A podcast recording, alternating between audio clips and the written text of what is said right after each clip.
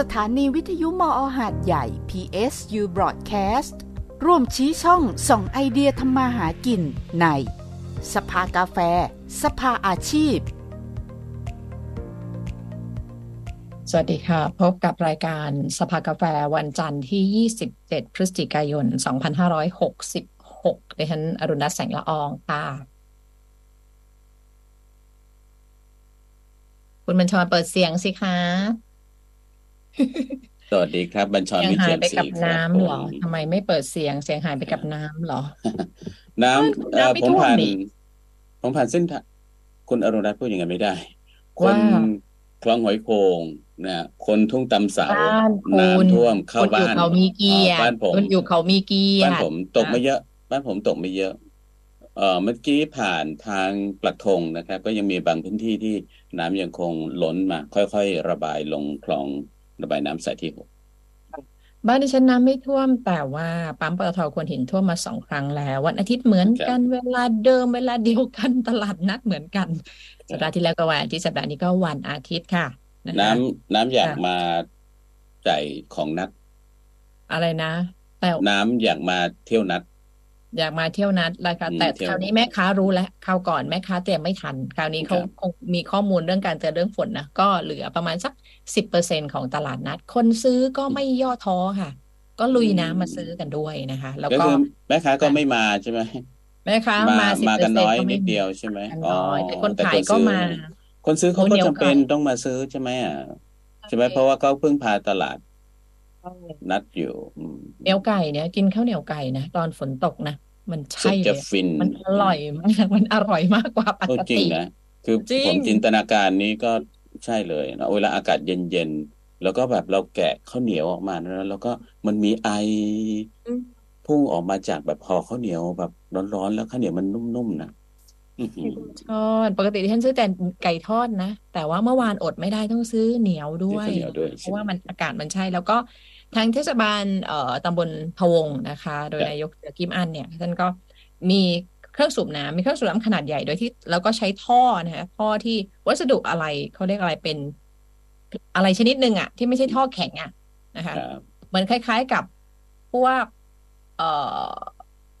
ผ้ายางอะแต่หนาๆไม่รู้เรียกวัสดุไม่ถูกช่างเหอะครันะบมาต่อนะคะ แล้วก็ยาวเพื่อมาระบายน้ำลงเอ่อเลยแยกไฟแดงก็ไปประมาณสามร้อยห้าสิบเมตรอะ ไปลงท่ออีกด้านหนึ่งซึ่งอยู่ในที่สูงนะคะ แต่ว่าที่นั่นน่ะ ท่วมเร็ว แต่ก็ลดเร็ว พอฝนหยุดเนี่ยก็แห้งดังนั้นกลับเป็นพื้นจากที่ราบการใช่ใช่แห้งผมแต่ฟังที่ก็ท่านนายกท่วมอะฟังที่ท่านนายกอธิบายให้คุณอรุณรัตน์ฟังนะก็คือเข้าใจเลย เพราะว่าถ้าเกิดเอ่อเส้นทางกาญจนวนิชเนี่ยทำระบบระบายน้ำที่มีประสิทธิภาพมากเพียงพออะปัญหาแบบนี้มันก็เกิดขึ้นน้อยอะ ถ้าจะเกิดก็โอกาสเกิดขึ้นน้อยมากอืม ที่น่าเห็นใจมากก็คือตรงก่อนถึงถ้ามาจากหมู่บ้านแต่ทางสงขลานะคะ ก่อนถึงปั๊มปตทจะมีหย่อมบ้านอยู่ประมาณเกือบสิบหลังนั้น ซึ่งรั้วเดียวกันก็เป็นญาติญาติกันซึ่งดิฉันเนี่ยก็ไปใช้บริการที่ที่ฟิตเนสควนหินเนาะก็รู้จักคุณป้า ซึ่งก็เป็นญาติญาติกัน เจอทุกรอบเพราะน้ำมาจากด้านหลัง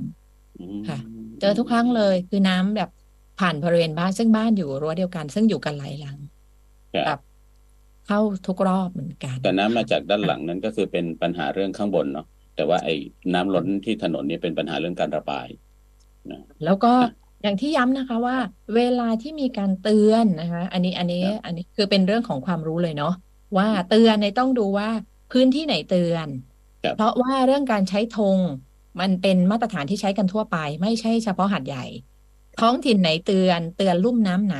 แล้วคลองนั้นที่เตือนอะจะไปไหน อันนี้มันไม่ใช่แปลว่า แบบพอเตือนใกล้หาดใหญ่แล้วธงขึ้นนี่คือหาดใหญ่มันไม่ใช่มันมันมีตำนานมาแล้วปลักธงค่ะปลักธงนี่ขึ้นธงแดงนะเอ๊ะขึ้นสีแดงแล้วก็เด็กเขาก็งงกันก็ไปลือกันอย่างงู้นอย่างนี้ ก็แดงที่ปลักธงไงปลักธงอะท่วมแดก่อนงที่เพื่อนธงครับผมอืมอืมยังอยู่เอาในละครับช่วงฝนก็เตือน27 28อีกนะคะ แล้วก็ยังเป็นครัฤบดูฝนอยู่นะคะครับ ทีนี้วันนี้วันจันทร์อืมก็เป็น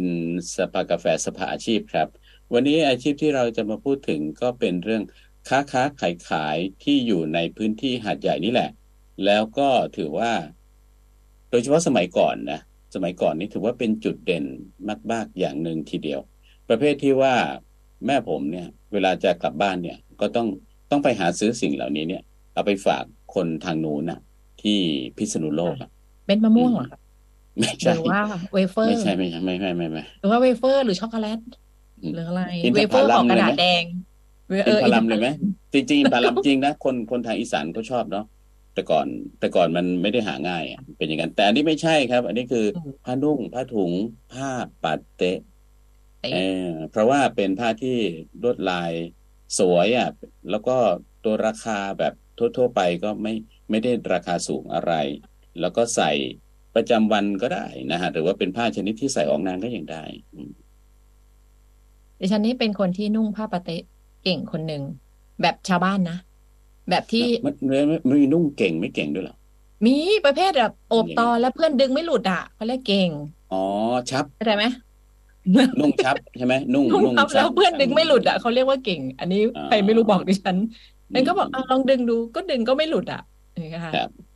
วันนี้เราจะคุยเรื่องร้านที่ขายผ้าปาเตะแล้วรวมถึงผ้าชนิดอื่น ๆด้วยนะครับ แต่ว่าที่คุยเนี้ยก็คงจะไม่ใช่เน้นแต่เฉพาะเรื่องปาเตะอย่างเดียว แต่ว่าอยากจะคุยเรื่องอาชีพของเขา จากการที่เป็นคนที่จบมหาวิทยาลัยเรียนวิชาในทางด้านหนึ่ง แล้วก็พอมาจบแล้ว ก็มาทำงานมามามาทำงานมาเรียนรู้เรื่องของการทำมาค้าขาย ที่เริ่มต้นจากเรื่องของผ้า แล้วก็อะไรอีกหลาย ๆ อย่าง นะครับ จากสูตรกลางของเมืองเลยแหละนะฮะก็คือที่ตลาดกิมหยง แล้วตอนนี้ขยับขยายก็มีร้านเป็นของตัวเอง เวลาจากต้นทางจนถึงปัจจุบันก็11ปีแล้ว ทศวรรษอืมเหลือๆแล้วนะครับ ดูพริบตาเดียวเท่านั้นเองนะครับ วันนี้เราจะคุยกับทางร้านอ่าผ้าชายปาเต้แกลเลอรี่นะครับ เรื่องผ้าชัยเสน่ห์ผ้าปาเต้จากอิโดถึงหัดใหญ่ครับ คุยกับคุณทวัชชัยแก้ว แก้วเอี่ยมสุขครับ สวัสดีครับ คุณทวัชชัยคครัรับบสวัสดีครับ ครับเขาจะเล่าเออเรียกพี่ชัยน้องชัยกันอะเนาะคนที่เป็นลูกค้าครับประจำอืมฮึเออ เราเคยคุยกันตั้งแต่ก่อนโควิดนะฉันจำได้ใช่ตอนนั้นนานคุยมากคุยเรื่องแล้วการไลฟ์ไหมใช่ใช่อ่าจริงเรื่องการร้านไลฟ์ขายของขายผ้านะครับ ก็ได้เห็นสีสันได้เห็นแนวทางอะไรน่าสนใจทีเดียว คราวนี้อยากจะคุยลงลึกแบบแบบธุรกิจเรื่องของคน ค้าผ้าคนทำผ้าเลยนะครับว่าเอ๊ะมันเป็นยังไง เอาเอาสามสถานการณ์ปัจจุบันก่อนสถานการณ์ปัจจุบันเมื่อเทียบกับก่อนโควิด คือช่วงโควิด เราไม่ต้องพูดถึงนะอะทุกอย่างมันลำบากไปหมดสถานการณ์ปัจจุบันกับช่วงโควิด เนี่ย ตอนนี้นี่ถือ ถือว่ากลับมาสักกี่เปอร์เซ็นต์แล้วครับ คือถ้าถ้าถ้าเทียบกันกับก่อนโควิด ต้องอันนี้จะจะขอแยกเป็นสามช่วงนะครับ ก็คืออาก่อนโควิดโควิด แล้วก็หลังโควิดนะครับนะครับถ้าเกิดถามว่าในช่วงก่อนก่อนโควิด เลยเนี่ย ช่วงแรก ๆ ก็ยังไม่ค่อยดีเท่าไหร่นะครับ ที่ตอนเริ่มต้นใหม่ ๆ เลยเมื่อประมาณ 11 ปีที่แล้วนะครับช่วงแรกๆเนี่ยยังไม่ค่อยดีเท่าไหร่ แต่ว่าพอมาในช่วงประมาณถัดมาสักสองสามปีเราเริ่มแบบว่าจับทางได้หาลายผ้าได้ได้ถูกใจลูกค้าเนี่ยครับมันก็จะมียอดขายที่เพิ่มขึ้นเรื่อยๆนะครับก็คือถ้าถ้าเทียบในในก่อนก่อนโควิดเนี่ยเราให้อยู่ที่เหมือนกับว่ายอดขายตอนนั้นเราอยู่ที่แบบหนึ่งร้อยเปอร์เซ็นใช่ไหมครับพอโควิดเนี่ย ยอดขายหน้าร้านเนี่ยต้องเรียกว่าเป็นศูนย์นะครับ ยอดขายหน้าร้านเหลือศูนย์ตอนนี้ถามว่ากลับมาในส่วนของหน้าร้านเนี่ย เท่าไหร่ คิดว่ายังอยู่ประมาณห้าสิบเปอร์เซ็นถ้าเทียบกับก่อนโควิดนะครับอืมเออครับเพราะว่าก่อนโควิดเนี่ยช่วงก่อนโควิดเนี่ยมันจะมีช่วงหนึ่งที่เป็นแบบกระแสเกี่ยวกับผ้านะครับ มาเยอะมากนะครับ คนก็จะแบบว่ามองว่าเรื่องของผ้าไทยมีการสนับสนุนของแต่ละท้องที่ด้วยว่า ให้มาใส่ผ้าไทยผ้าปาเต๊ะ แล้วก็เป็นช่วงที่แบบ ลายผ้ามันมีความแตกต่างช่วงคาบเกี่ยวของการเปลี่ยนแปลงของผ้าปาเต๊ะครับที่มีการเปลี่ยนแปลงที่เยอะมาก ก่อนหน้านี้เราจะมองว่าในช่วงแรก ๆ ที่ขายใหม่ ๆ เลยเราจะเห็นว่ามีแค่ผ้าถุง เราจะเน้นขายแค่ผ้าถุง ผ้าปาเต้เนี่ยแบ่งออกเป็นสองลักษณะก่อนนะครับก็คือเป็นผ้าถุงที่เอามาเย็บถุงเรานุ่งกันแบบว่าเออเห็นแม่ใส่เห็นคุณย่าคุณเป็นยายป้าใส่ก็ใส่จะเอมย่าเย็บยายใส่อืมฉีกฉีกถุงออกมาปุ๊บนุ่งได้เลย สะบัดสะบัดนุ่งใช่ได้เลครับยนะก็เป็คืนอถุงเย็บอยู่เข้าแล้วถุงเรียบร้อยแล้วนะครับ กับอีกแบบหนึ่งก็คือเป็นผ้าพัน ผ้าพันคือไม่เย็บถุง เอามาใช้วิธีการพันจะพันแบบไหนก็ได้ ไม่ว่าจะเป็นการพันในลักษณะที่แบบว่าจับจีบพันแบบไทยแบบจับหน้านางหรือว่าจะพันแบบว่าเป็นผ้าถุงป้ายก็ได้นะครับ ในช่วงแรก ๆเลยเนี่ย มีแต่ผ้าถุง ผ้าพันครับไม่เป็นที่นิยม ลายผ้าของผ้าพันเนี่ยแทบไม่มีเลย แต่พอเราเริ่มขายมาสักพักหนึ่งเนี่ยผ้าพันของทางอินโดนีเซียเนี่ย เข้ามาในในไทยเริ่มเยอะขึ้นนะครับ พอเข้ามาปุ๊บลายผ้ามันมีความแปลกผ้าพันเนี่ยลักษณะลายผ้าจะแตกต่างกับผ้าปาเต้ที่เราจะเห็นแบบลายเล็กๆ ที่เห็นแบบว่าอืมคุณย่าคุณยายใส่ลายเล็กๆลายอ่าเต็มๆแล้วสีโทนเข้มันมกระจายๆกระจายกันไป ถ้าเป็นผ้าแล้วถุงก็ใช่ไหมคะเหมือนเหมือนกันทั้งผืน ลายอ่าถ้าลายเป็นเป็นชุดผ้าถุงเดียวเนี่ยกันทั้งผืนไม่มีตีนแบบนั้นหรือเปล่ะถ้าอืมเป็นผ้าถุงเนี่ยครับที่เอาเย็บถุงเรียบร้อยแล้วเนี่ย มันจะมีก้นผ้า ก้นผ้าอ๋อตรงนั้นเรียกว่าปะตะ มันเป็นตำแหน่งก้นผ้า มันจะสีเข้มที่สุดนะครับอืมเวลาเราเอาไปนุ่งเนี่ยเราก็จะเอาตรงนั้นไว้ที่ก้น เวลาเรานั่งหรือไปโดนอะไรเนี่ย มันก็จะได้ไม่เลอะง่าย ช่วงแรก ๆ เราจะเห็นว่ามีแต่ผ้าปาเต๊ะเลยนะครับ แล้วก็ผ้าพันเนี่ยพอเริ่มเข้ามาเนี่ยลายผ้ามันมีความแตกต่างเยอะ แล้วทีเนี้ยลายผ้าก็จะมีแบบว่าเป็นพื้นมากขึ้น เริ่มมีลายรูปสัตว์เข้ามา ไม่ว่าจะเป็นลายนกลายอื่น ๆ ก็เลยทำให้แบบโอ้ความความเปลี่ยนแปลงของผ้าปาเต๊ะเนี่ยในช่วงนั้นมันจะมีความเปลี่ยนแปลงเยอะ แล้วทีเนี้ยคนเห็นลายมันแตกต่าง ลายมันสวยเราไม่เคยเห็น ช่วงนั้นจะเป็นช่วงที่บูมมากเลย เพราะว่าผ้าลายใหม่ ๆ เนี่ยเริ่มเข้ามาเยอะ แล้วก็คนก็เริ่มหันกลับมาสนใจมากยิ่งขึ้น ยอดขายมันก็เพิ่มขึ้นด้วยเรื่องของลายผ้าที่มันแตกต่างมากขึ้นนะครับ แล้วก็ตัวผ้าที่จากที่มีผ้าถุงอย่างเดียวที่เราเห็นอืมก็กลายเป็นผ้าพันธุ์เนี่ยได้รับความนิยมมากขึ้นเช่นเดียวกันครับ เลยทำให้ยอดขายในช่วงแรกๆเนี่ยมันเพิ่มขึ้น ครับ แล้วก็มาช่วงโควิดคือลดลงครับ มันมีช่วงบูมผ้าก่อนหน้าที่จะเจอโควิดด้วยใช่ไหมใช่ครับอ๋อครับเอ่ออืมแล้วตอนนี้เนี่ยเขาเรียกว่าสัดส่วนระหว่างรายได้หน้าร้านกับออนไลน์เนี่ย สัดส่วนกี่เปอร์เซ็นต์กี่ต่อกี่เปอร์เซ็นต์คะใช่ตอนนี้ต้องค่ะบอกว่าของของที่ร้านเนี่ยต้องอยู่ในอยู่ในออนไลน์ประมาณสักเจ็ดสิบเปอร์เซ็นต์อ๋อออนไลหน้าน์ร้าน70%สามสิบเปอร์เซ็นต์ครับค่ะ หมายถึงว่าตั้งใจให้เป็นแบบนี้ หรือลูกค้ามาแบบนี้เอง ลูกค้าเนี่ยคือจะมีลูกค้าที่แบบไม่ได้มาที่ร้านนะครับ อยู่ต่างจังหวัดอยู่ไกลเขาก็จะสั่งทางออนไลน์ แล้วก็ลูกค้าที่เป็นลูกค้าหน้าร้านเนี่ยบางคนสั่งหน้าร้านเสร็จปุ๊บใช่ไหมครับเขาก็จะได้ถุงร้านไปอย่างเงี้ยครับเราก็จะบอกมีมันจะมีเพจร้านทุกอย่าง บางคนก็จะแบบว่าหลังจากมาซื้อหน้าร้านแล้วเกิดความเชื่อมั่นแล้วมั่นใจแล้วว่า จะได้เนื้อผ้าที่ดี ก็ลูกค้าก็จะใช้วิธีการสั่งทางออนไลน์มากกว่าครับ เปลี่ยนไปสั่งทางออนไลน์ไม่ต้องเดินทางมา เพราะที่ร้านเนี่ยมีโปรโมชั่นในเรื่องของการส่งเนี่ยเหมือน เราสั่งครบห้าร้อยบาทเนี่ยเราส่งฟรีอยู่แล้วครับอ๋อค่ะลูกค้ามัก็นไม่เป็ต้อนงมาถึงที่ร้าน เราจะมันส่งให้ทางแบบขนส่งแบบแค่วันสองวันก็ถึงแล้วครับมันเป็นเรื่องของโอกาสการเข้าถึงด้วยมั้งเนาะเพราะว่าคนที่จะเดินมาซื้อถึงหน้าร้านอะ กับคนที่เห็นเราไลฟ์เพื่อจะขายของเนี่ยจำนวนมันก็คงจะต่างกันเยอะอยู่แล้วใช่ไหมฮะครับเออคือเหมือนหน้าร้านเนี่ยมันบังคับว่าคนต้องเดินผ่านจริง ๆ มาเจอจริง ๆ แต่เหมือนหน้าเพจเนี่ยเหมือนกับว่า คนแบบว่า คนไหนมองแบบกำลังสนใจผ้าปาเต๊ะอาจจะไม่ได้เปิดเพจของทางร้านเนี่ย แต่ว่าพอเราเลื่อนผ่านเนี่ย มันก็จะค่อยๆขึ้นมาขึ้นมานะครับ คนก็จะเห็นได้แบบมีตัวเลือกให้เลือกเยอะ แล้วก็แบบเห็นได้กว้างกว่านะครับ ก็เลยทำให้แบบกลุ่มลูกค้าเนี่ย แบบแทนที่แบบจะต้องรอลูกค้ามาเดินผ่านเนี่ยไม่ว่าอยู่มุมไหน ตรงไหนก็แล้วแต่ถ้า แต่ถ้ามีอินเทอร์เน็ตเมื่อไหร่คือสามารถสั่งได้เลยครับก็ซื้รืออว่ากำลังเพราะว่าทำงานอยู่แล้วก็ถึงเวลาที่จะต้อง F แล้ววิ่งไปเข้าห้องน้ำ F ซะหน่อยอะไรประมาณเนี้ยค่ะแล้วก็ไม่ไม่ต้องไม่ต้องไม่ต้องตั้งใจดูหรอกค่ะ เมื่อวานดิฉันน่ะแค่พักหน้าจอคือมันเป็นแบบ Facebook แอดขึ้นเนาะเราไม่ตั้งใจดูแต่เราทำอย่างอื่นอยู่แล้วมันแช่อยู่หน้านั้นน่ะ เป็นอะไรรู้ไหมคะ คุณบัญชรคือกำจัดขนน่ะ เลเซอร์ขนรักแร้อะ หลังจากนั้นมันมันคือเห็นไม่ได้เราตั้งเหรใจอดู แต่ว่ามันอยู่หน้านั้นแล้วเราก็ทำอย่างอื่นไงมันแค่อ๋อพักหมันน้าแช่พักแช่เอาไว้แป๊บเดียวเขาเรียกว่า AI มันไปจับเรื่องระยะเวลาการดู ใช่ไหมเอ๊ะว่าเราดูดิฉันนั้นไม่นั้นได้เท่าไหร่สนทั้งใจๆที่เราไม่ได้แต่ดิดูฉันดิฉันไปทำอย่างอื่นก็เลยพักหน้าไว้ตรงนั้น แต่ว่ามันก็เป็นโอกาสแต่ขณะเดียวกันถึงจะเป็นโอกาส แต่ออนไลน์ก็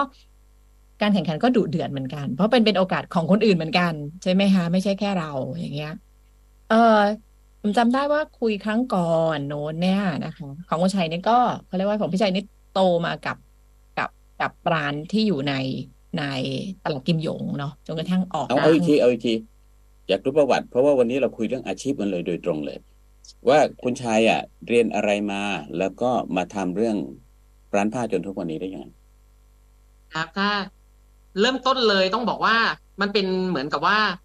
ความตั้งใจที่ไม่ได้ตั้งใจอะครับ ตอนแรกก็คือเรียนเนี่ยครับ จบที่มอ ตรงนี้ครับ จบที่มอหัดใหญ่นะครับ พอเรียนจบมาปุ๊บตอนแรกเลยเราทำงานบริษัทบริษัทหนึ่งก่อนนะครับครับพอทำงานที่บริษัทหนึ่งเสร็จนะครับ เรารู้สึกว่ามันไม่ มันไม่ใช่ทางของเราแล้ว มันไม่ตรงนะครับ ก็เลยคิดว่าอยากจะเปลี่ยนอยากจะเปลี่ยนงาน แล้วก็มีช่วงหนึ่งก็คือแบบว่าเป็นช่วงที่แบบเหมือนกับเราว้าวุ่นนะครับว้าวุ่นว่าไม่รู้ว่าเราจะทำอะไรดีนะครับ แล้วทีเนี้ยก็เขียนเอาสมุดเล่มหนึ่งมานั่งเขียนอยู่ว่าจะทำอะไร ตอนแรกก็หาที่ว่าจะ เอ๊ะ ตรงโน้นมีตลาด ตอนนั้นตลาดน้ำคลองแหกำลังเป็นที่นิยมมากๆเลย ตอนนั้นก็เอ๊ะเราจะไปขายอะไรที่ตลาดน้ำคลองแหดีไหม ก็เขียนเขียนเขียนรายการ แล้วก็คิดว่าไปหาแถวมอดีไหมเพราะเราเรียนจบจากตรงนั้น เพราะว่าที่มันอยู่ใกล้ๆที่เราแบบรู้สถานที่อยู่แล้ว ปรากฏว่าไปไปมามาปึ๊บก็มีเพื่อนเนี่ยช่วงแรกเลยเพื่อนก็แบบว่า บอกว่าให้ไปเป็นคุณครูก่อน ไปเป็นคุณครูสอนพิเศษไหมอืม พอไปสอนพิเศษปรากฏว่ากำลังกำลังสอนเด็ก ๆ เนี่ยคือเราไม่เราไม่ได้เรียนจิตวิทยาเกี่ยวกับเด็กมาครับแล้วเราต้องไปสอนเด็กประถม รู้สึกว่าเอาไม่อยู่ มันไม่ใช่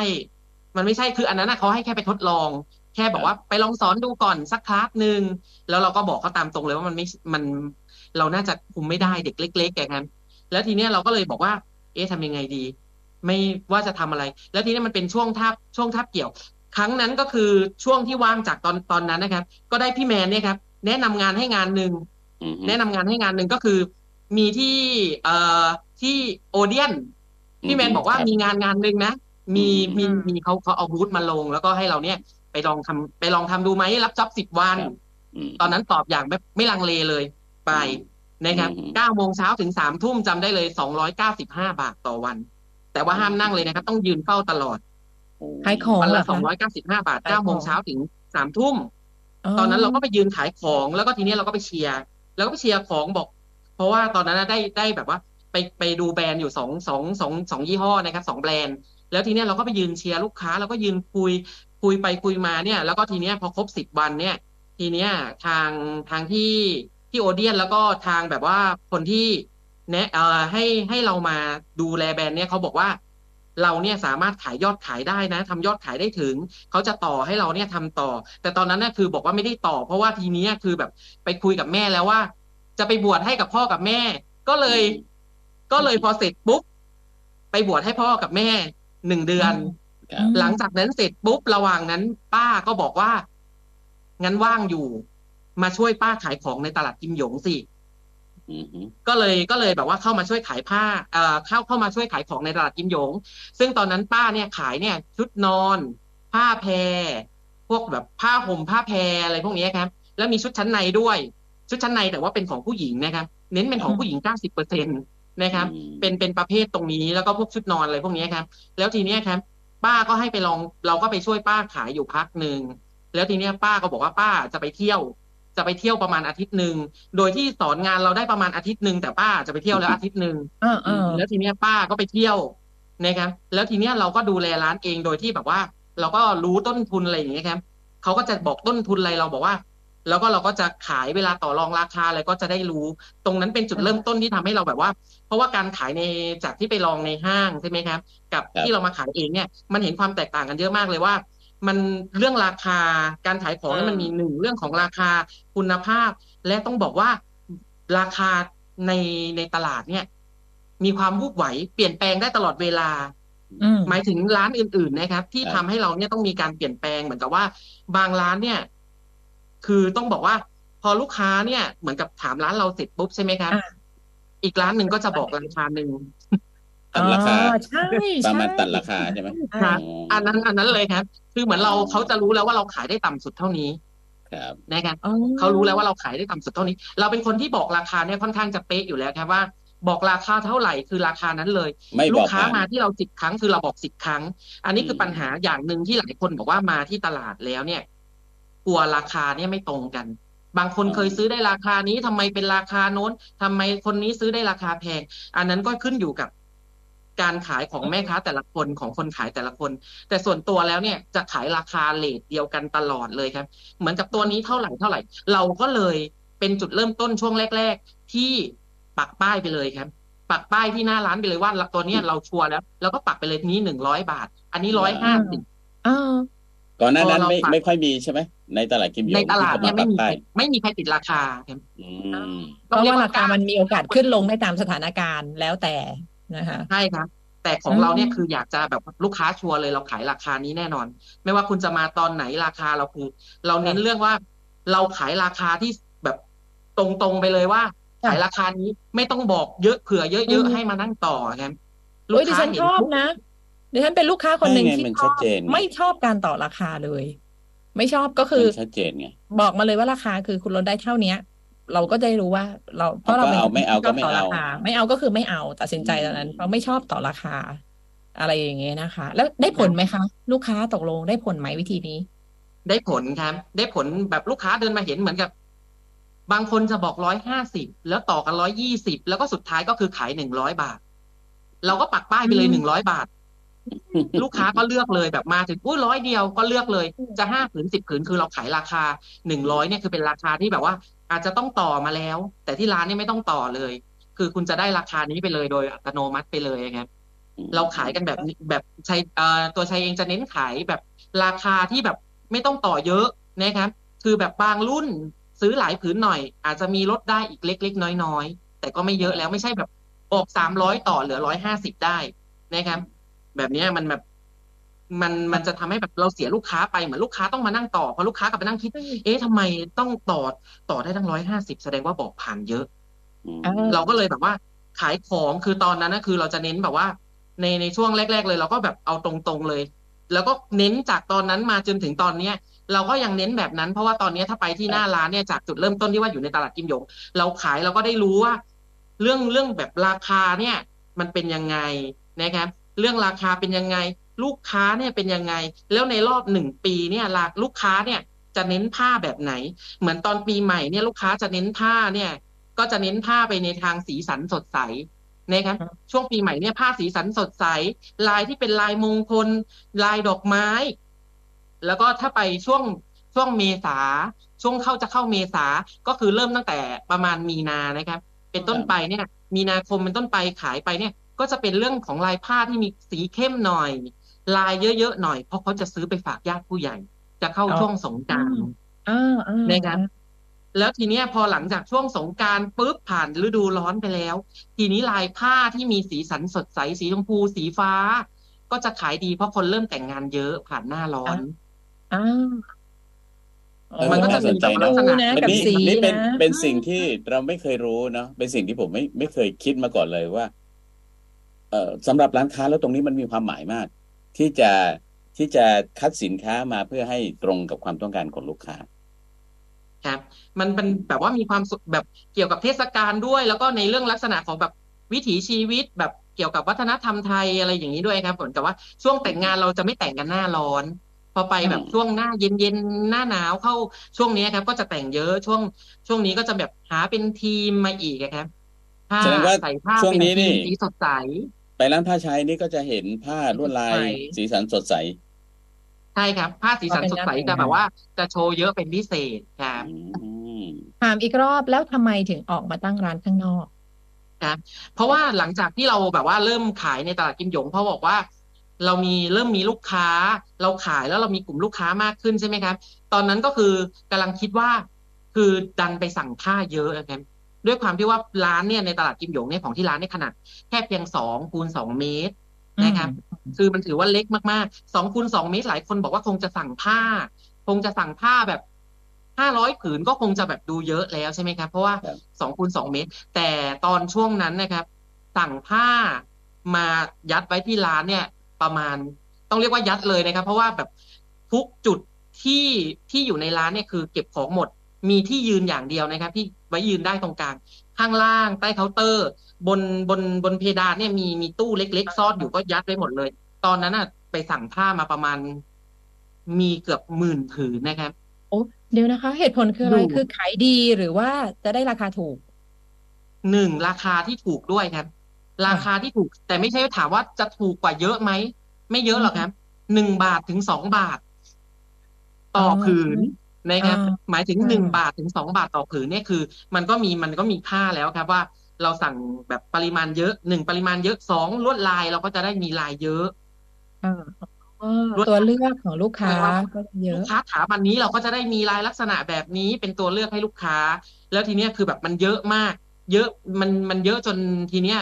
เราเริ่มลื้อไม่ไหว เพราะว่า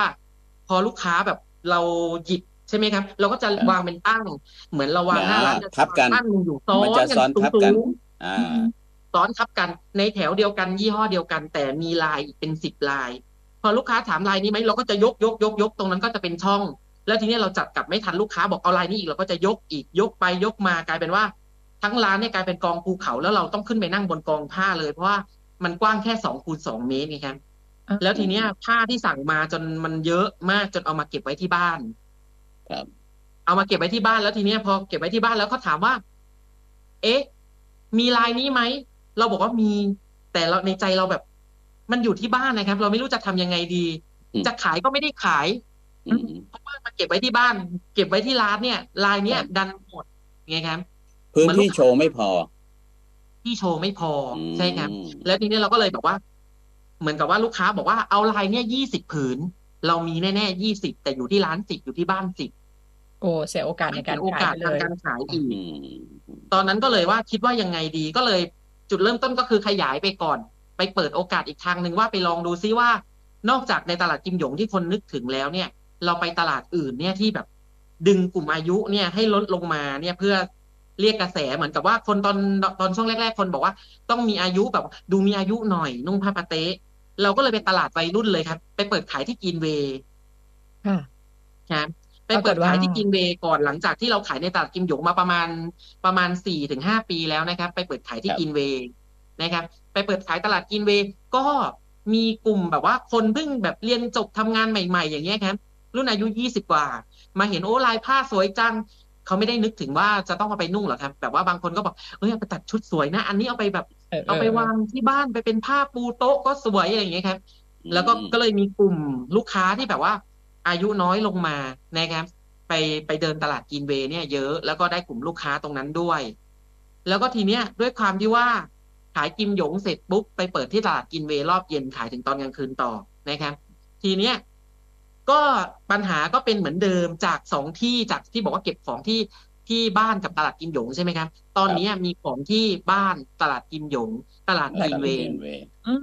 ทีนี้อะมันกระจายโดยที่เอาผ้าเนี่ย จากที่บ้านเนี่ยไปตลาดกินเวย์แล้วก็ลวดลายที่มีทุกอย่างที่ตลาดกิมหยงเนี่ยก็ยกไปที่ตลาดกินเวย์ด้วย แล้วทีนี้มันมีมีบางส่วนเก็บที่บ้านแต่ว่าน้อยแล้วนะครับ แล้วก็อยู่ที่ร้านในตลาดกิมหยง แล้วก็ไปขายที่กินเวย์ลูกค้าดันมาเหมือนเดิมเลยครับ บอกอู้อันนี้สวยจังอยากจะซื้อไปตัดแบบหลาย ๆ คน หรือเอาไปใช้งานแบบหลาย ๆ ผืน แล้วทีเนี้ย ด้วยความที่ว่า มีครั้งนั้นก็คือจะมีจะมีนะครับ มีคนที่ช่วยดูแลอยู่ที่ร้าน ตอนนั้นเราสามารถออกไปได้ ก็ขี่มอเตอร์ไซค์เลยครับ ไปในกิมหยงตอนสามทุ่มไปไขกุญแจ แล้วก็เข้าไปลื้อลื้อลื้อลื้อลื้ออมแล้วก็ทีเนี้ยรีบขนไปกินเวย์ต่อบอกว่าเนี่ยมีครบแล้วตามจำนวนที่ต้องการอืแล้วก็มีบางส่วนอยู่ที่บ้านอีก มันทำให้เรารู้สึกว่า เอ๊ะมันไม่มันสะจะดวกยุ่งไม่ยากสะไปดวกไหมครับอืมไม่สะดวกเลยครับแล้วทีนี้เราต้องหาจุดที่กลับมาว่าเราสามารถจะขายได้ตลอดเวลา ไม่ต้องตามเวลาตลาดกิมหยง ไม่ต้องตามเวลาตลาดกินเวย์และสามารถที่จะช่วยกันได้ระหว่างกิมหยงนะครับ ก็เลยเลือกออกมานะครับ มาเจอพอดีมาเจอเห็น พอดีจะจอดรถอยู่ข้างตลาดกิมหยงเนี่ยครับอยู่โซนหน้าร้านเจียตรงนั้นนะทุกวันเลยครับอืมฮึพอจอดตรงนั้นเสร็จปุ๊บเห็นป้ายติดอยู่ ให้เช่า ครับเพิ่งปล่อยให้เช่าก็เลยทีเนี้ยก็เลยติดต่อไปนะครับ แล้วก็ทีเนี้ยก็เลยได้ร้านตรงนี้มานะครับ อยู่ตรงกันข้ามหอโควิดนะครับ ที่ถนนสุขสารลังสรรค์นะครับ ถ้ามาจากเอ่อในส่วนของวัดฉือฉางนี่คือเลยวัดฉือฉางมาก่อนถึงโค้งร้านเจียตรงนั้นนะครับอืมนะครับ จะติดป้ายเห็นชัดเจนเลยตรงนั้นนะครับ ก็คือไปถึงปุ๊บนะครับ ก็ตอนนั้นตอนนั้นก็คือช่วงช่วงเริ่มต้นใหม่ๆก็แบบกล้าๆกลัวๆเหมือนกัน เพราะว่าออกมาข้างนอกเนี่ย ลูกค้าเนี่ยตลาดเนี่ยต้องถามว่า คนไปเดินตลาดเนี่ยเขาต้องไปดูในตลาดก่อนอยู่แล้วนะครับทีเนี้ยร้านในตลาดเราก็ยังคงอยู่นะครับยังยังคงอยู่ร้านในตลาดเนี่ยนะครับ ยังมีขายแต่เรามีพนักงานมีมีลูกลูกน้องเนี่ยครับไปขายที่จะวิ่งขแล้อวงเราก็อให้อกมาด้วยดูเองข้างนอกอ๋อครับนะครับ แล้วทีเนี้ยในช่วง ตอนนั้นก็คือพอขายในกิมขายในกิมหยง พอเจอลูกค้าที่บอกว่าต้องการลายนี้เยอะๆหลาย ๆ ผืนแบบนี้มีไหมทีนี้ไม่ต้องกลัวแล้วครับ ข้างนอกเราก็มีพนักงาน ทีนี้ก็พอเขาข้างในเขาดีลกันเสร็จคุยราคากันเสร็จ เราเดินเข้าเดินออกเอาของให้กันได้เลย มันเป็นแบบเหมือนช่วยเสริมกันนะครับว่า ตรงนี้ลายนี้ไม่มีเราก็สามารถหยิบเข้าไปได้ เติมกันได้ง่าย เหมือนตอนเช้า น้องที่ขายอยู่ในตลาดกิมหยงก็จะเดินมาดูมาเอาผ้าจาก ที่ร้านที่ที่อ่าร้านที่ข้างนอกเนี่ยครับ สาขาค่ะสาขาใหญ่เนี่ยครับเอาเข้าไปข้างในไปเติมได้รายไหนขาดนะครับอ่าแล้วก็เราก็ขายอยู่ในกิมหยงเนี่ยอยู่อีกประมาณปีกว่าๆจนมันครบรอบแล้วว่าหนึ่งปีแล้วเราก็แจ้งลูกค้าเรื่อยๆว่าเรามีร้านอยู่ข้างนอก ลูกค้าประจำที่มาเนี่ยเขาจะมาทุกปีเนี่ยก็คือเหมือนกับช่วงปีใหม่แล้วก็ช่วงสงกรานต์เนี่ย จะมีลูกค้าประจำที่แบบมาทุกปีเลย แล้วก็จะมาซื้อของทุกปีเลยนะครับ ก็จะมา ก็จะมาแวะซื้อแล้วก็ก็น้องที่อยู่ข้างในเนี่ยก็จะแจ้งแล้วก็เราก็จะมีป้ายบอกไว้ว่า ตอนนี้มีร้านมีสาขาร้านที่ใหญ่กว่าเปิดอยู่ข้างนอกนะครับแสดงว่าอันนี้แสดงว่าลูกค้าประจำเขาก็จะตามไปด้วยเลย ตามตามใช่ร้าคนรับแล้วก็แล้วก็เราก็เลิกขายในตลาดกิมหยงเลยเป็นไงใช่ไหมใช่คคะรับเราก็เลิกอ๋อขายในตลาดกิมหยงไปได้ประมาณครบปีหนึ่งพอดีเลยครับ แล้วก็โควิดมา คือคือฉันมองว่านะ ถ้าแต่เดิมถ้าไม่มีออนไลน์เนาะการอยู่ในตลาดกิมหยง คือมีข้อดีคือมันเนี่ยก็แหล่งรวมลูกค้าอยู่แล้ว อันนี้คือตอนครับยังไม่มีออนไลน์เนาะแต่ว่าตลาดกิมก็จะมีข้อจำกัดบางอย่าง เช่น การซื้อผ้ามันต้องยืนต้องเลือกอะตลาดกิมหยงมันทางต้องแคบคุยอะต้องคุยเออต้องคุยอะอืมจะเดินนานก็ต้องแบบเอี้ยวซ้ายเอี้ยวขวาเดี๋ยวก้นชนคนเดียวอะไรเกรงใจร้านอื่นใช่ด้วยครับเพราะว่าอยู่นานพื้ไม่นได้พื้นพื้นที่ที่ลูกค้าหันหน้าเข้าหาร้านนี้ ด้านหลังก็เป็นอีกร้านหนึ่ง ใช่ไหมโอ้เพราะมันเป็นซใช่อยครับแคบๆข้างในนั้นยืนมากก็ไปเพราะเกะทางเดิกะนมันเอ้ยเล็กเออซึ่งเมื่อก่อนถ้าไม่มีออนไลน์โอเค เราไม่รู้ว่าร้านเนี้ยถ้าไม่อยู่ตลาดกิมหยงแล้วเราไม่รู้ว่าอยู่ที่ไหน แต่ออนไลน์เนี่ยมันมีโอกาสได้สื่อสารกับลูกค้าว่า ฉันไม่อยู่ที่นี่ตอนนี้ฉันอยู่ที่นี่นะคุณจะซื้อออนไลน์คุณจะตามไปก็ได้อะไรอย่างนี้นะคะครับใช่ครับตอนแรกก็เปิดออนกี่ไลห้องน์ก็เริ่มต้นแบบว่าจากตรงตรงแบบตอนที่อยู่กินเวย์ครับครับ พอดีตอนที่อยู่กินเวย์เนี่ยครับ ตลาดวันวันพุธเนี่ยต อนนั้นน่ะเปิดเขาขายวันพุธถึงวันอาทิตย์นะครับ ก็คือวันพุธเนี่ยจะเป็นวันที่เงียบที่สุด ก็เลยทุกวันพุธเนี่ยก็เลยมานั่งไลฟ์คุยกับลูกค้า ลองแบบเป็นการลอง live live ขายครั้งแรกเลย ลองที่ตลาดกิมหยงว่าเออลองไลฟ์ดูดีกว่า คุยกับลูกค้า คุยเล่นๆให้ลูกค้ารู้จักผ้า คุยไปคุยมาลูกค้าบอกว่าซื้อ ลูกค้าบอกว่าจะเอาผืนนี้ก็หยิบออกมาลูกค้าก็ซื้อนะครับ หยิบผืนนี้ออกมาลูกค้าก็บอกว่า ก็เริ่มมีลูกค้าแบบเข้ามาดูหลายคนเขาจะบอกว่าขอดูผืนโน้นด้วยผืนนี้ด้วย ก็เลยกลายเป็นจุดเริ่มต้นว่า เราเริ่มแบบเน้นมาแบบไลฟ์ขายเนี่ย อาทิตย์ละหนึ่งครั้งที่ตลาดอินเวย์ก่อนครับนั่นคือคือเริ่มต้นเลยที่ว่าออนไลที่นั่นน์ที่ว่าเน้นครับครับ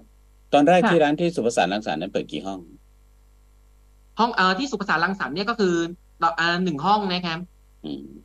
ครับ แล้วก็ครับผมที่เหลือนี่ก็คือเป็นเป็นแบบเก็บหมดเลยเก็บผ้านะครับเพราะว่าตอนนี้คือลายผ้าเนี่ยต้องบอกว่า ที่ร้านพอออกมาสุภาษารังสรรค์เนี่ยก็คือ มันจะเป็นแบบหน้าร้านที่เห็นชัดเจน แล้วก็เราติดป้ายราคาทุกอย่างเลยอืมทุกตัวเราติดหมดเลยครับ ตรงนี้อ่าอันนี้ก็แถบนี้ร้อยหนึ่งแถบนี้ร้อยห้าสิบร้อยแปดสิบไล่กันไปติดราคาบอกหมดเลย ลูกค้ามาถึงเห็นปุ๊บเขาก็จะเห็นทั้งร้านเลยว่า มีราคาเท่าไหร่บ้าง ลูกค้าเนี่ยจะรู้สึกสบายใจว่า บางทีเนี่ยคือที่ร้านเนี่ยเวลาอยู่ข้างนอกเนี่ยเราจะตัดจัดแบบว่าสไตล์แบบว่ากึ่งกึ่งบาหลีหน่อยๆนะครับ มีปูเสื่อกระจูด การตกแต่งมีแบบมีของสไตล์จีน มีของอินโดนีเซียมาตกแต่ง มันก็เลยจะดูบาหลีหน่อยนะครับ แล้วก็ดูแบบกึ่งกึ่งเหมือนกับที่มะละกาหน่อยๆลูกค้าจะบอกโอ้โหเหมือนกับร้านซิวเนียร์ที่ที่แบบไปเที่ยวสถานที่ท่องเที่ยว ประการแรกเลยมันเกิดข้อเสีย มันเกิดข้อเสียจากการที่เราตกแต่งร้านเนี่ย ไปลักษณะที่แตกต่างจากร้านผ้าปาเต้ที่ขายในตลาดกิมหยงดูหรูในตลาดกิมหยงเรากองกองผ้าเราก็ขายทั่วไปพอออกมาข้างนอกเราตกแต่งออกมาเราตั้งใจตกแต่งเราตกแต่งแบบว่าวางดูให้ดูแบบเป็นระเบียบมากขึ้นดูสวยงามลูกค้าบอกว่าร้านนี้แพงแน่เออ ไม่กล้าเข้า แล้วก็ตัดสินแล้วว่าถ้าร้านแบบนี้ราคาต้องแพงอะไรเงี้ยๆใช่ครับ ลูกค้าบอกอย่างนั้นเลย ลูกค้าที่แบบว่าบอกว่าจะเข้ามาหลายครั้งแล้วแล้วก็ไม่ได้เข้าแล้วก็ครั้งเนี้ยคือแวะมาแล้วก็เขาก็มองราคาว่าอันนี้อันนี้มีอันนี้หนึ่งร้อยบาท อันนี้แปดสิบบาทเขาก็บอกราคาไม่แพง ราคาเนี่ยคือปกติเลย บางคนบอกว่าซื้อประจำกันอยู่ ไปเดินในตลาด กับซื้อตรงนี้เลือกง่ายกว่า มีให้เลือกเยอะกว่า ราคาก็อืมเหมือนกันเลย ไม่ต้องนะครับต่อกันเมื่อยปากเออใช่ครับไม่ต้องต่อเพราะว่าเรา ให้รามีราคาติดไว้ทุกชิ้น แล้วทีเนี้ยเราก็จะมีโปรโมชั่นแต่ละช่วงมาอีกเหมือนกับว่า ช่วงเนี้ยรับหน้าฝนนะครับ เป็นเป็นแบบโปรหน้าฝนซื้อสามชิ้นฟรีหนึ่งอ่าชิ้นค่ะซื้อเดี๋ยวสามที่ชิ้นงั้นฟรีเราหเรานึ่งชิ้แก้นไปปัญกิหาตรงนี้ยังไงเรนเรนว่าน่าสนใจนะ เรื่องจุดที่เดินผ่านร้านแล้วเฮ้ยร้านดูหรูอะแพงแน่เลยเดินเดินเดินผ่านไปดีกว่าเดี๋ยวไปซื้อกิมยงอะไรอย่างเอาเงี้ยอะไรเอาเอาโอราเคคา เอาการติดเออราคาเราแก้ไงการติดราคาช่วยได้ไหม เออ ติดป้ายราคาเลยนะติดป้ายราคาทั้งร้านเลย ลูกค้าเดินผ่านลูกค้ารอบนี้ก็แบบหลังจากเราติดราคาลูกค้าก็จะแบบ แบบหยุดมองเห็ก่อนนแล้วเห็นแล้วโอเคโอเคอันนี้ร้อยห้าสิบอืมอันนี้ร้อยแปดสิบลูกค้าเห็นราคาหมดเลยลูกค้าบอก เดี๋ยวเดี๋ยวไปซื้อของตลาดกิมหยงเพราะยังไงเขาก็แบบว่าลูกค้าเนี่ยคือส่วนใหญ่จะมาก็เพราะว่าไปซื้อของกินบ้างอะไรบ้างครับในตลาดกิมหยงใช่ไหมครับมันแล้วทีเนี้ยเขาก็บอกว่า เดี๋ยวไม่ต้องเลือกข้างใน เพราะว่าเดี๋ยวต้องกางผ้าเยอะก็ออกมาซื้อตรงนี้ จอดรถละแวกนี้เดินผ่าน เดี๋ยวออกมาซื้อตรงนี้ดีกว่าอย่างนี้แต่ไงแต่อันนี้ผมเห็นได้ชัดเจนเลยนะในความรู้สึกของตัวเองนะถ้าเกิดเราไปเลือกผ้าข้างใน การที่เราจะคลี่ผ้าออกมาดูอะให้เต็มเต็มอะแล้วก็แบบพอคนสี่สิบกว่าอืมแล้วเนี่ย มันจะคลี่ผ้ามาดูแบบเนี้ยมันไม่ค่อยได้แล้วใช่ไหมมันต้องคลี่ผ้าแล้วก็ยืดสุดแขน มันถึงจะเห็นว่ามันยังไงใช่ไหมคือถ้าผ้าอยู่มันข้างในหน้ากเนี่ว้ายงด้วยมันจะรู้สึกว่ามันทรมานไม่เต็มที่อะที่จะที่จะเลือกที่จะดู แต่พอมีร้านต่างหากแบบนี้รู้สึกว่าเออการการเลือกผ้าการรื้อผ้านี่มันเต็มเต็มที่ดี ใช่ทีคเนี้รัยบเอ่อถ้าถ้าหนูจะถามว่าผ้าปาเตะทำไมจะต้องซื้อผ้าปาเตะที่ผ้าใช้ เพราะถ้าผมจะคิดอย่างนี้ว่า ผ้าเนี่ยก็คือผ้าโรงงานถูกหรือเปล่าอ่านั่นคือหมายถึงโรงงานผลิตอะดิฉันอืมไม่ว่าจะเป็นพี่ชัยหรือใครเนี่ยก็สามารถจะซื้อผ้าปาเตะเหล่าเนี้ยจากโรงงานแล้วก็มาขายก็ได้ ทีนี้แล้วทำไมต้องซื้อที่ผ้าชัย หรือจอะไรริงๆแล้วที่ผ้าเราชัยแตกมีต่างลายของตัวเองเอออะไรที่แตกต่าง หรือมีลายที่เป็นลายเฉพาะของตัวเองหรือเปล่า เพราะคิดว่าเออผ้าปาเตะที่ไหนก็คงเหมือนกันมั้งเพราะว่าพ่อค้าก็คงจะไปรับจากโรงงานแล้วก็มาขายเราอีกทีหนึ่งจริง ๆ แล้วมันเป็นอย่างนั้นไหมเออของผ้าชัย คือประการแรกเลยถ้าถามว่าตลาดกิมหยงกับที่ร้านผ้าชัยนะครับ อันนี้ชัยสามารถพูดได้ว่า ในตะถ้าร้านในตลาดกิมหยง กับร้านข้างนอกที่ที่เป็นร้านผ้าชัยปัจจุบันเนี่ยลายผ้าของที่ร้านเนี่ยเยอะกว่า มีให้อืมเลือกเยอะกว่า ลายผ้าครบกว่า เหมือนที่ร้านตอนเนี้ย ไม้แขวนเสื้อนะครับ ประมาณพันสองร้อยอัน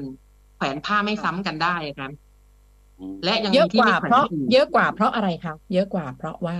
คือหนึ่งสถานที่ที่เราจะแขวนโชว์เนี่ยเยอะอยู่แล้ว แล้วเราเนี่ยก็แบบว่า คัดลาย คัดลายผ้า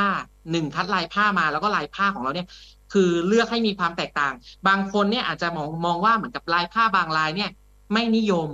ไม่เป็นที่นิยมก็เลยไม่ขาย แต่ที่ร้านเนี่ยก็จะสั่งลายผ้าที่ไม่นิยมนี่แหละครับ แต่มีความเป็นเอกลักษณ์เป็นอัตลักษณ์ของตัวเองเนี่ยมา แล้วเวลาเราบอกลูกค้าเนี่ยลูกค้าก็จะแบบเอ๊ะมันมันไม่เหมือนจริงนะ เพราะว่าอืมเราที่เราเห็นมาเป็นลายผ้าแบบนี้แบบนี้เห็นที่แบบเขานิยม แต่ที่ร้านเนี่ยบางลายที่ไม่ได้เป็นที่นิยม แต่ถ้ามาหาเนี่ยก็จะมีด้วย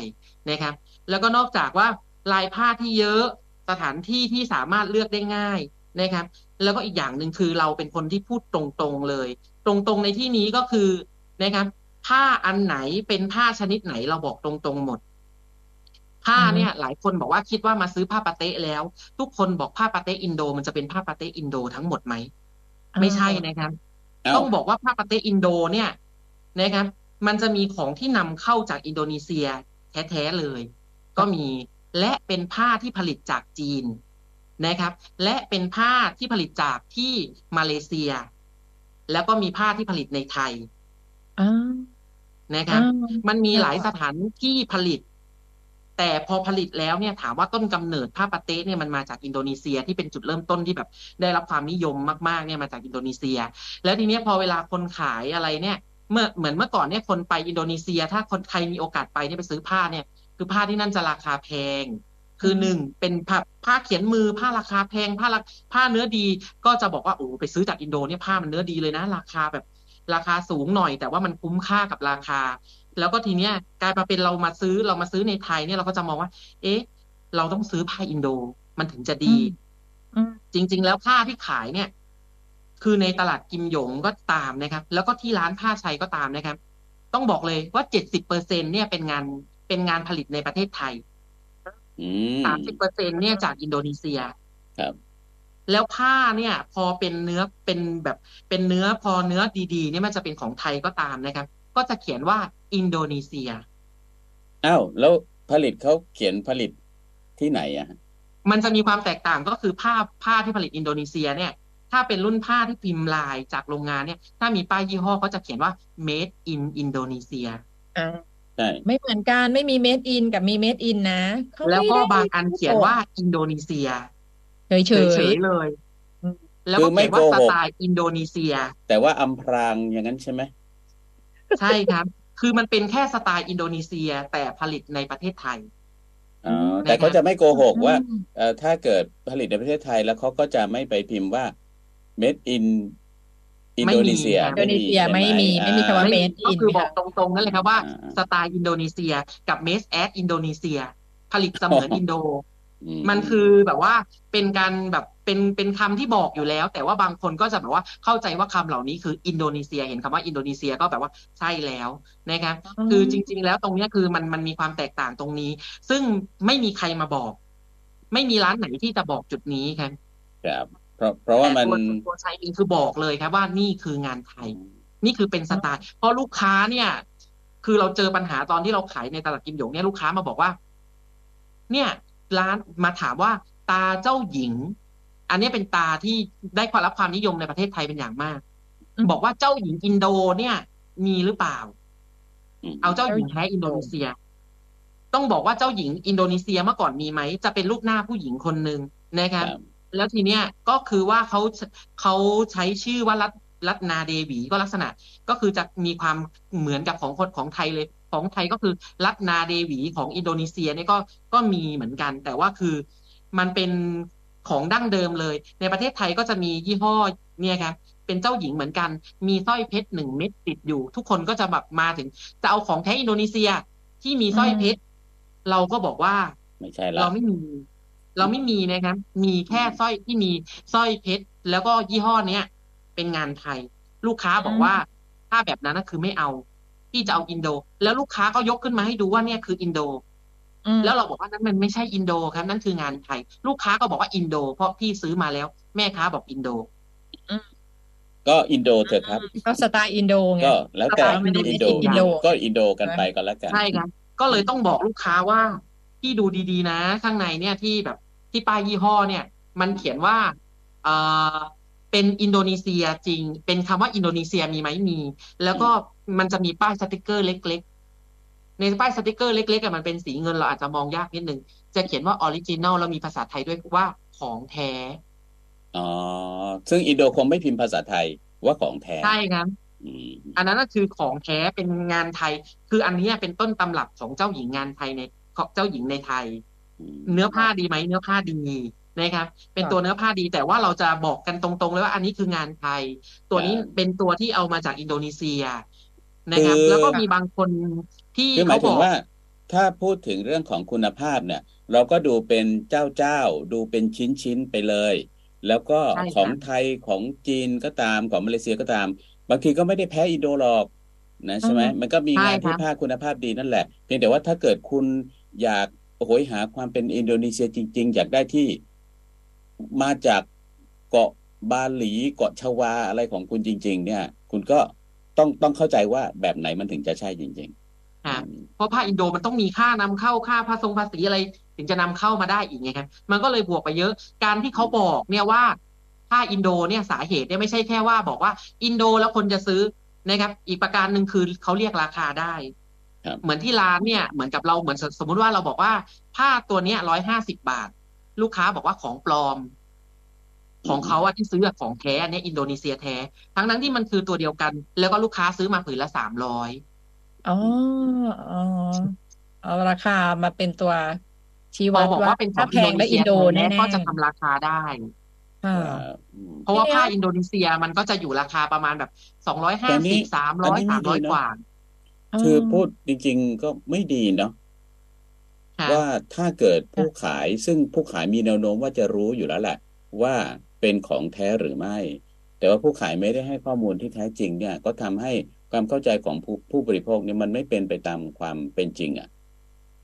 ครับอืมใช่ครับ ก็คือลูกค้าก็จะเข้าใจผิด แล้วก็คิดว่าซื้อราคานั้นนะคือ คือถึงจะเป็นของแท้ พอไปเดินไปซื้อร้าน มาเดินมาเจอที่ร้านที่ร้านขายแบบราคาปกติก็คือขายราคาแบบถูก ราคาถูกกว่ากลาอยยู่เป็นแล้วของที่เขาจะปลอมบอกว่าไปอินโดนีเซียกลายเป็นลูกค้าเนี่ยไม่เชื่อลูกค้าจะบอกว่าเป็นของปลอมอืมนะครับอ๋อก็จะบอกว่ามันไม่ใช่อะ ของแท้มันต้องราคาเท่านั้นแบบเนี้ยไม่ใช่แน่ๆลูกค้าก็จะคิดว่ามันไม่เหมือนกัน แล้วก็คุณภาพผ้าต้องไม่เหมือนกันนะครับอืมแล้วก็หลังจากนั้นก็จะก็ที่ร้านก็เลยแบบว่า ด้วยความที่ว่า ก็จะแกะให้ลูกค้าจับดูเลยว่าเนี่ยนะครับพี่ดูนะ ตัวเนี้ยผ้าเนี่ยลักษณะผ้าเนี่ยมันจะเป็นสองหน้านะครับ ผ้าจะเป็นสองหน้าก็คือ เหมือนกับตาเจ้าหญิงเนี่ยครับที่พูดถึงเนี่ยก็จะเป็นสองหน้าสองหน้าก็คือการพิมพ์สีทะลุ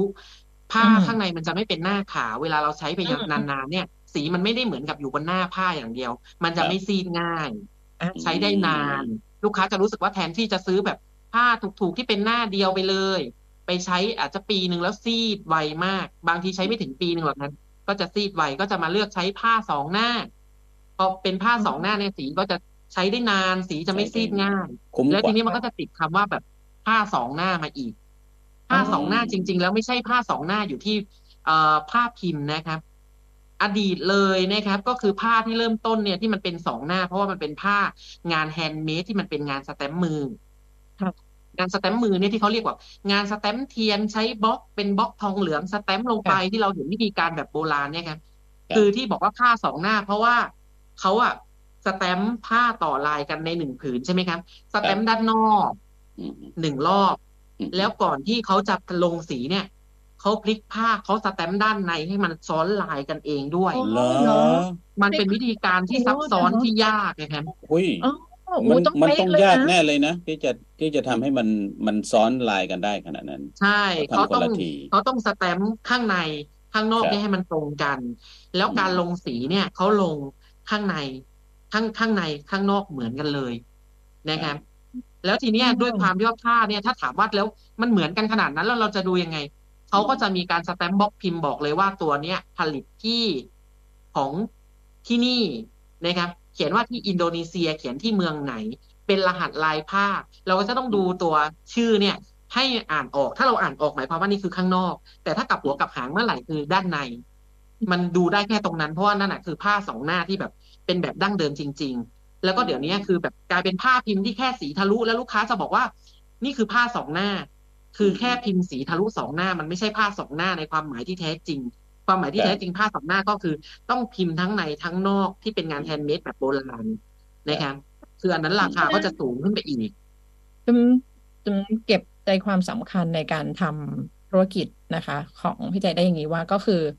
เรื่องของราคาชัดเจน อันนี้ใช่ไหมคะ อ่าค่ะตอนเนี้ยเปอร์เซ็นต์คือรายได้มาจากออนไลน์เจ็ดสิบเปอร์เซ็นหน้าร้านสามสิบเพราะฉะนั้นโอกาสที่ลูกค้ามาจากนะคะ ไม่ใช่แค่ในหัดใหญ่ให้สงขลาเนาะแล้วก็เรื่องของการสื่อสารข้อมูลนะคะ ให้กับลูกค้าใช่ไหมคะ ข้อมูลข้อข้อมูลข้อเท็จจริงเนี่ยนะคะ ในเชิงก็แล้วก็นอกจากนั้นเนี่ย ลายผ้าที่มีให้เลือกเยอะนั่นแน่นอนมันหมายถึงว่า ก็ต้องสั่งมาเยอะด้วยถูกไหมคะคือสั่งใช่ค่ะมาเยอะเพื่อให้ลูกค้าสามารถจะเลือก แล้วก็การเลือกนี่ไม่ใช่เลือกแบบไม่มีเหตุผลนะ มันก็ต้องมีดูธีม ดูเทรนด์ดูเอ่อช่วงเวลาฤดูกาลเทศกาลเออฤดูกาลอะไรอย่างเงี้ยประกอบการตัดสินใจในการเลือก คือแต่สำยัหงรับไงก็ค่ะสำสำหรับคุณใจเองเนี่ยก็คือว่าไอ้ฤดูกาลเทศกาลเนี่ยมันเป็นคล้ายๆว่ามันมันเป็นหลักคิดที่จะทำให้จัดหน้าร้านแต่ละช่วงเวลาเนี่ยแตกต่างกัน ใช่ไหมฮะที่จะเอาผ้ามาโชว์แตกต่างไปอะ คุณแต่ยังไงก็แล้วแต่ตลาดออนไลน์เนี่ย มันคือแบบ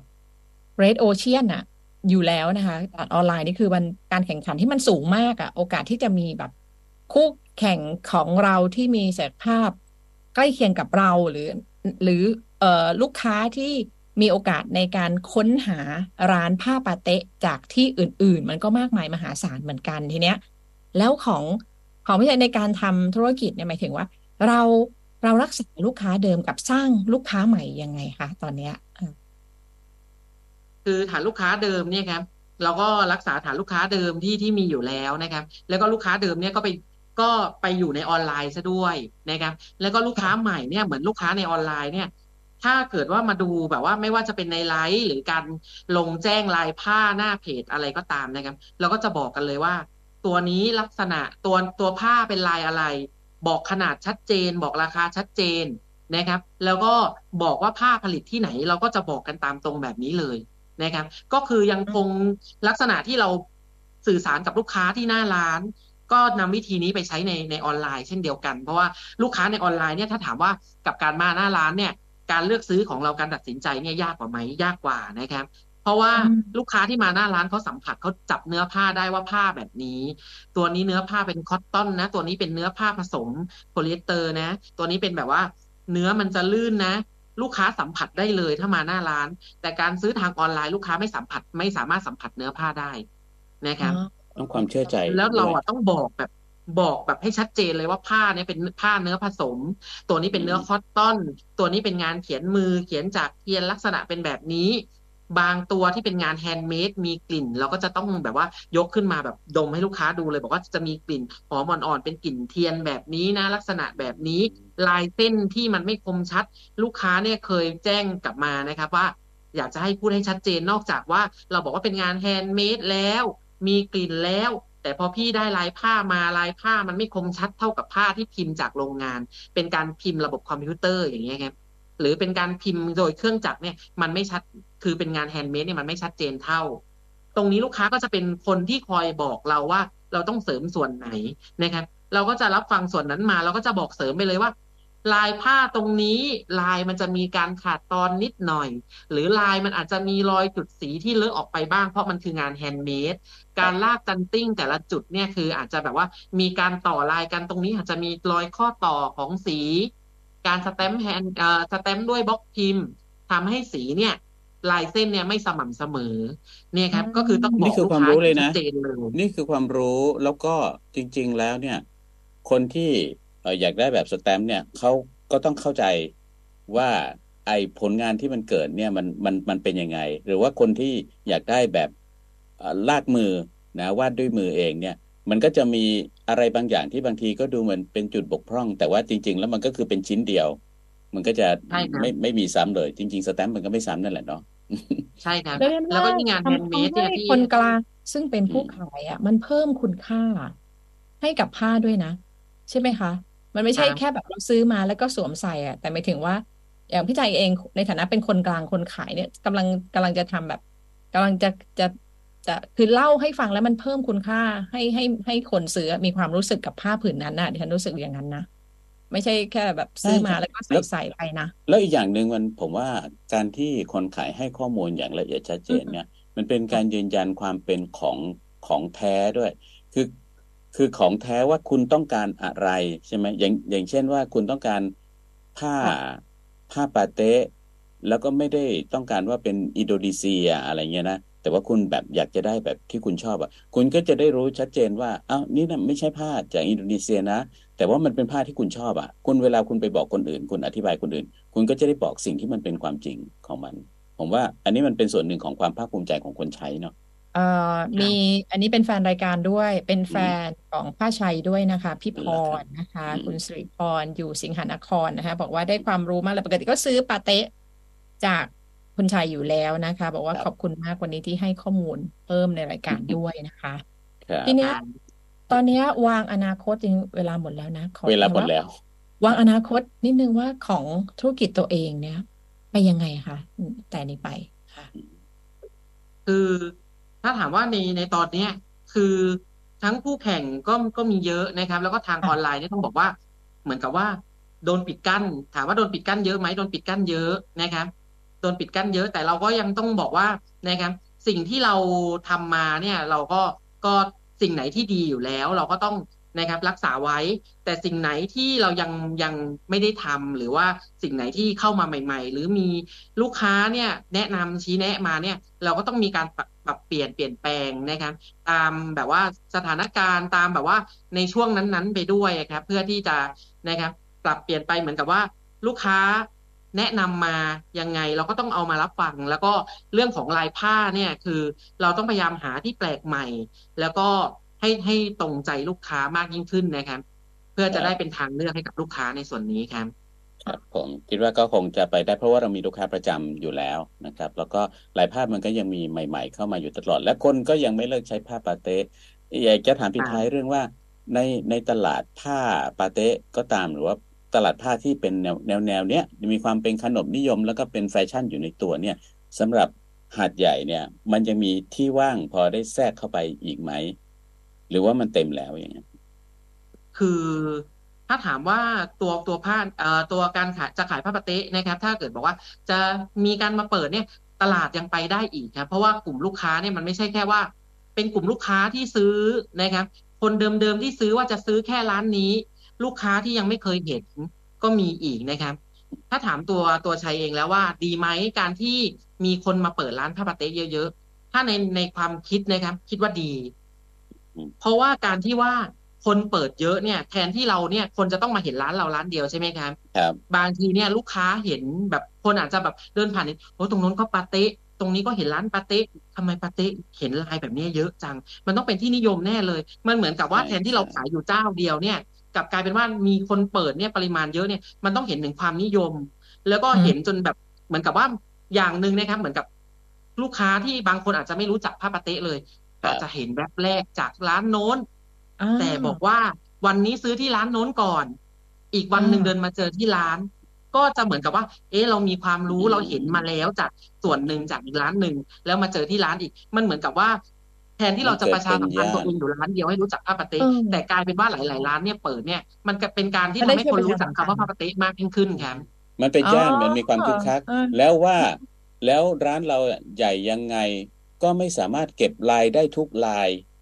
สไตล์ได้ทุกใช่สค่ะไตล์ของของผู้ผลิตที่มันมีอยู่ในในคือในโลกนี้หรือว่าในจากอินโดนีเซียก็ตามเนี่ย ใช่ไหมครับอ่าเออก็ก็การมีหลาย ๆ ร้านเนี่ยก็เป็นเหมือนกับ แหล่งเลย โอ้ ถ้าวันหนึ่งหาดใหญ่เป็นแหล่งผ้าปาเต้ของภูมิภาคอะไรนี่มันก็น่าจะทำให้เกิดความคึกคักได้ไม่น้อยเหมือนกัน เรื่องใช่ของครับธุรกิจเหมือนเราเวลาเราไปเห็นแบบบางที่เนี่ยครับขายของลักษณะแบบใกล้เคียงกันมากเลยอยู่ในถนนเส้นเดียวกัน แต่มันกลับแบบดูคึกคักอะครับ มันอาจจะมีครับจุดแตกต่างของแต่ละร้านกันออกไป แต่ว่ามันแบบทำให้ดูโอ้มุมนี้เราไปตรงเนี้ยเราไปที่จุดนี้ทีเดียวเราจะเห็นแบบ เราไม่มีร้านนี้เราก็จะสามารถเลือกร้านโน้นได้ร้านโน้นไม่มีก็มาเลือกร้านเราได้มันแบบครับเกิดความหลากหลายมีหลาย ๆ ทางเลือกให้ลูกค้าด้วยครับครับเป็นอีกหนึ่งอาชีพนะครับที่เอ่อเจ้าของกิจการเนี่ยเริ่มต้นมาด้วยไม่ไม่ไม่ใช่ทางนี้นะฮะไม่ใช่ทางนี้ แต่ว่าดูเหมือนมีอะไรมีปัจจัยที่น่าจะทำให้เติบโตได้ดีอย่างหนึ่งก็คือ ดูเหมือนจะชอบติดใจในงานขาย เมื่อได้ไปลองงานขายนะฮะแล้วก็คิดว่าตัวเองสามารถเติบโตกับงานขายได้ เอาเข้าจริง ๆ แล้วก็คือจะหยิบจะจับอะไรก็น่าจะขายได้ด้วยเหมือนกัน แต่พอมาทางปาเต้เรารู้สึกว่ามันก็มีเสน่ห์แบบของมันด้วยเหมือนกัน แล้วก็เติบโตขึ้นมาได้ด้วยนะครับ นี่ก็เป็นค่ะอีกอาชีพหนึ่งนะครับ ที่เรานำมาคุยกันในสภากาแฟสภาอาชีพ ร้านผ้าชัยปาเต้แกลเลอรี่นะครับ ขอบคุณคุณทวชชัยแก้วเอี่ยมสุขครับ ก็อุดหนุนกันได้นะครับ ร้านค่ะตัวร้านครับค่ะตัวร้านก็อยู่ที่ค่ะเอ่อถนนเอ่อ สุภสารรังสรรค์นะฮะตรงหัวมุมใกล้ๆกับร้านถ่ายรูปร้านเจียนั่นเอง หรือว่าจะเข้าไปดูตามเพจก็ได้ครับปิดสภากาแฟนะคะ ขอบคุณมากครับค่ะขอบคุณมากครับ สวัสดีครับ สวัสดีค่ะครบเครื่องทุกเรื่องราว ทุกกระทู้ที่อยู่ในความสนใจนำสู่สมาชิกใน สภากาแฟ